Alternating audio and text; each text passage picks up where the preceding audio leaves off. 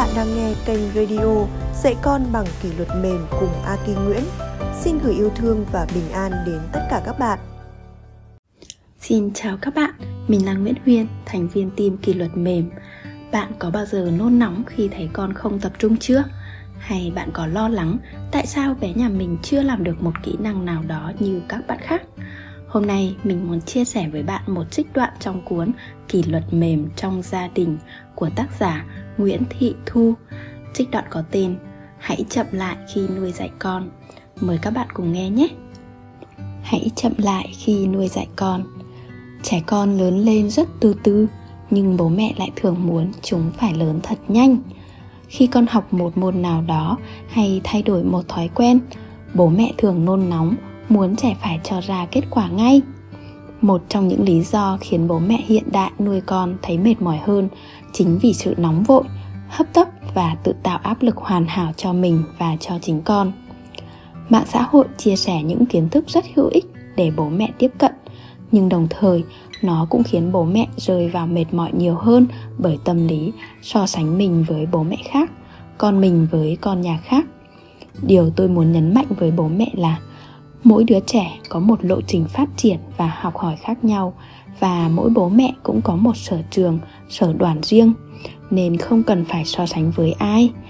Việc bố mẹ cần làm nhất để đồng hành cùng con chính là học cách nuôi con chậm lại. Tôi xin chia sẻ một số câu chuyện tôi đã tư vấn cho các bố mẹ như thế này. Câu chuyện, con không tập trung và kiên trì làm gì đến cùng. Một mẹ có con gần 4 tuổi đã lo lắng kể với tôi rằng vì sao bé nhà mẹ ấy không tập trung chơi cái gì đó đến cùng? Con chỉ chơi đồ chơi này một chút rồi bỏ đó và chuyển sang đồ chơi khác trong khi nhiều bạn nhỏ khác chơi rất tập trung.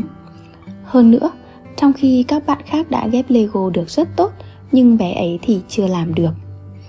Bố mẹ cần hiểu rằng khả năng tập trung của trẻ chỉ bằng số tuổi của trẻ cộng thêm một nghĩa là bé 3 tuổi rưỡi thì chỉ tập trung được 4, 5 phút.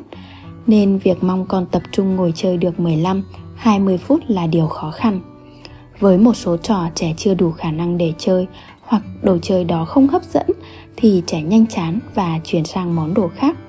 Sự kỳ vọng quá lớn vào việc trẻ tập trung và làm cái gì đó đến cùng sẽ khiến bố mẹ nôn nóng và tâm trí không tĩnh lặng để quan sát từng hành động của con.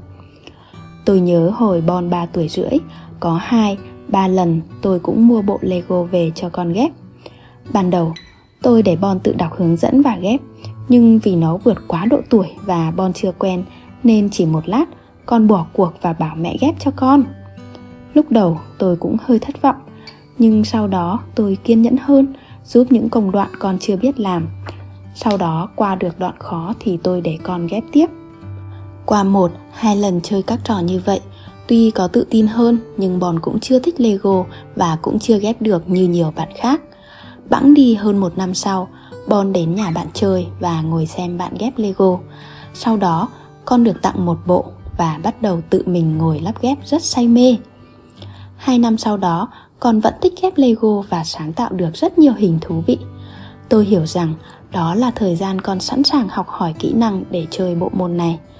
Có thể có nhiều bé biết ghép sớm hơn, giỏi hơn Bon, nhưng điều quan trọng không phải là biết sớm hay muộn, biết nhiều hay ít, mà là thời điểm để tự bản thân đứa trẻ sẵn sàng bắt đầu. Câu chuyện trên muốn khẳng định rằng mỗi đứa trẻ có sở thích và mốc phát triển khác nhau. Con nhà mình chưa làm được như con nhà hàng xóm, không phải do con không làm được, mà chỉ đơn giản là chưa đến thời điểm để con hứng thú hoặc thể hiện khả năng chỉ cần bố mẹ không so sánh, không tạo áp lực và không nôn nóng, cứ kiên nhẫn và quan sát những sở thích hay hành động của con. Đến một ngày đẹp trời, con sẽ tự mình làm được thôi. Mọi hành động của trẻ đều có ý nghĩa, ngay cả việc trẻ lăng xăng chơi trò này một xíu, trò kia một xíu mà không chịu ngồi yên để chơi hết một trò, đơn giản là bởi trẻ đang trong quá trình tìm hiểu về cách chơi hay cấu tạo của trò đó. Đôi khi đứa trẻ ngồi yên lặng rất lâu không làm gì. Đơn giản là bên trong bộ não bé xíu kia đang suy nghĩ những điều rất vĩ đại.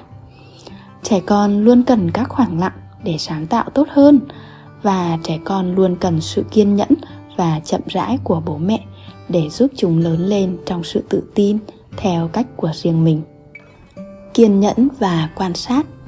Trong hành trình làm mẹ bài học quan trọng nhất tôi rút ra được cho đến giờ chính là kỹ năng quan sát con.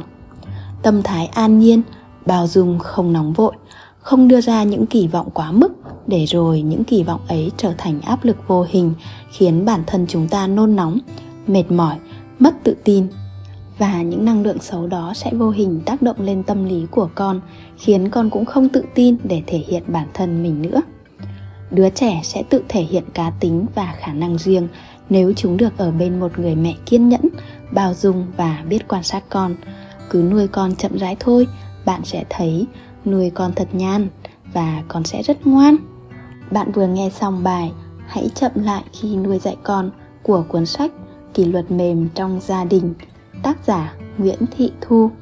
Để nghe những phần khác, hãy vào trang chủ a kinh nguyễn, dạy con bằng kỷ luật mềm bạn cũng có thể mua sách giấy của tác giả a kinh nguyễn trên các trang thương mại điện tử hoặc inbox vào fanpage a kinh nguyễn, kỷ luật mềm của trái tim khi mua từ hai cuốn sách trong bộ sách kỷ luật mềm, các bạn có đặc quyền được tham gia nhóm kín, dạy con bằng kỷ luật mềm cùng A Kinh Nguyễn để được tác giả giải đáp thắc mắc sau khi đọc sách. Cảm ơn các bạn đã lắng nghe. Xin chào và hẹn gặp lại trong tập tiếp theo nhé. Cảm ơn các bạn đã lắng nghe. Chúc các bạn an nhiên và hạnh phúc trên hành trình nuôi dạy con.